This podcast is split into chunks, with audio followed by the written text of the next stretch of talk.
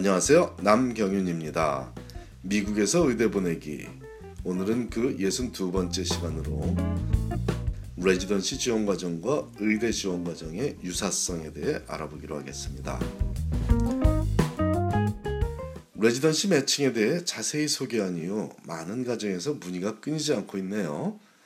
의대에 진학하고 나면 이제 입시 지옥은 완전히 벗어난 줄로 생각했는데 레지던시 지원 과정에서도 에세이를 적고 추천서를 받아야 하며 인터뷰에도 다녀야 한다면 더 어려운 입시 과정이 기다리고 있다는 의미가 아니냐면 아니냐는 탄식 아닌 탄식을 하며 걱정을 많이 하고 있으므로 모든 가정에 미리 알리고 싶은 사항이 생겼습니다. 의대 진학 시에 제대로 준비한 학생이라면 의대를 마치며 거칠 레지던시 매칭에 대해 크게 걱정하지 않아도 좋다는 기쁜 소식과 함께 잘 준비된 의대 진학 준비가 무엇인지를 소개하여 이를 토대로 4년 후 레지던시 지원 시에도 좋은 결과를 받을 수 있게 돕고자 합니다. 의대 진학 준비를 크게 두 시기로 나누자면 지원 준비 단계와 지원 단계로 나눌 수 있습니다. 학기 중에는 공부 열심히 하고 교내 특별활동에 충실하며 중장기 연구에 꾸준히 참여해요. 지도교수들과 좋은 관계를 유지하는 기본적이고도 원론적인 대학 생활이 요구됩니다. 방학 기간에는 자신만의 관심 분야에 대한 경험을 쌓아야 할 것이고 이런 것들이 쌓여야 지원서에 자신을 제대로 보여줄 수 있죠. 이는 pre-med 학생뿐 아니라 사실은 모든 대학생들에게 요구된 사항이므로 이 점을 힘들어하며 부담을 느끼는 학생은 해당 대학에 진학한 것이 잘못된 선택이었는지도 모를 일입니다. 하지만 다른 기본 대학 생활은 다 잘 유지되었으나 학점 관리만 부실했다면 아직 기회는 열려 있습니다. post-bac 프로그램이라 불리우는 과정을 통해 pre-med 필수 과정 과목들을 재수강하는 재도전을 통해 자신의 학습 능력을 의대에 보여주면 되니까요.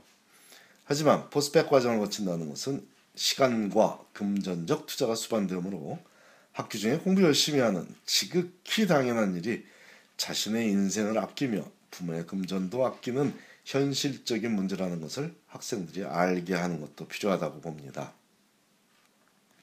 그나마 포스펙을 거치기 마, 거치기를 마다하지 않는 학생은 가능성이 열려 있지만 시간과 돈을 아끼겠다고 성적이 안 좋은 학생이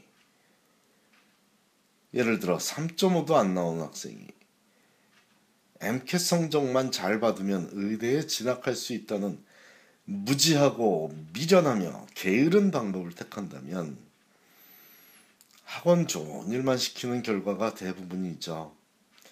어차피 학교 성적이 안 좋다는 사실은 해당 과목에 대한 이해도가 부족하다는 것이고 그런 과목을 학원에 가서 문제풀이만 열심히 해서 좋은 성적을 받기도 어렵지만 설령 좋은 MCAT 성적을 받더라도 안 좋은 학점을 받은 안 좋은 학점 받은 과목을 재수강하며 의대에 진학해서 학습 능력 부족으로 동료들의 학습까지 방해하는 문제 학생이 되지 않을 각오를 보여주는 것이 의대 진학에 더 유리한 일이라는 지극히 상식적인 생각을 부모가 자녀들에게 알려주면 좋겠습니다.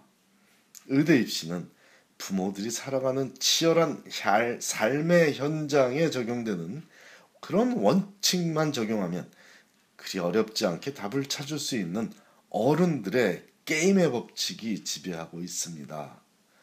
아직 어른이 되지 않은 학생들을 대상으로 하는 대학 입시와는 차별화되죠. 바로 그런 이유에서 의대 입시를 제대로 준비해서 치룬 학생은 취업의 성격을 띠고 있는 레지던시 지원 시에 덜 힘들게 원하는 결과를 얻게 되는 것입니다. 공부만 열심히 해서 진학하는 곳이 의대가 아니기 때문입니다.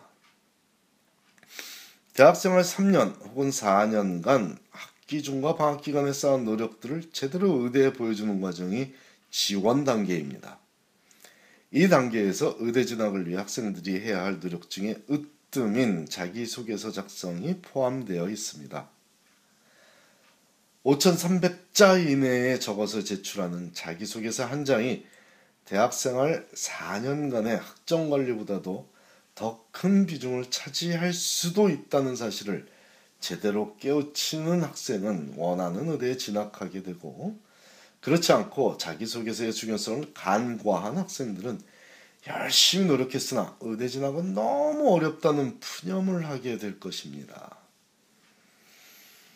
학생들이 열심히 살아온 삶의 순간들을 상품이라고 가정하면 자기소개서는 그 상품들을 효율적이고도 아름답게 진열하는 노력입니다.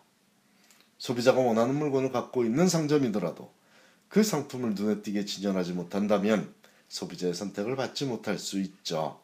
반대로 소비자가 처음부터 마음에 두지 않고 있던 물건도 눈에 잘 띄는 곳에 진열되어 소개된다면 선택을 받을 기회가 커질 수 있다는 당연한 이치이듯 어떤 자기소개서를 준비하느냐가 의대 진학에 미치는 영향은 상상을 초월할 정도로 방대합니다. 그러므로 의대 진학 시에 자기소개서를 제대로 준비해 본 학생이라면 레지던시 지원 시에도 자신을 제대로 보여주는 글을 적어 인터뷰에 초대받을 수 있게 될 것입니다. 그런데 진열대에서만 매력적인 상품은 반품이 될 가능성이 크죠. 기능도 좋은 상품은 소비자에게 기쁨을 주듯 인상적인 자기소개서를 적는 것에서 끝이 아니라 인터뷰에서 어떤 모습을 보여줄 것이냐는 것이 최종적으로 학생이 해당 의대로부터 선택을 받는 과정입니다. 말만 그럴듯하게 한 자기소개서가 아니라 실제 본인의 가치관과 생활, 생활 태도가 그렇다는 것을 검증받는 과정이 인터뷰 되겠습니다.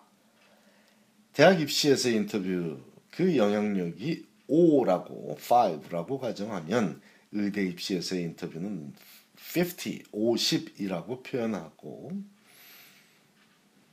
레지던시 지원 시에는 그 인터뷰가 75, 75라고 봐도 좋습니다. 점점 더 현실적인 사회생활에 접근하는 과정이다 보니 그렇습니다.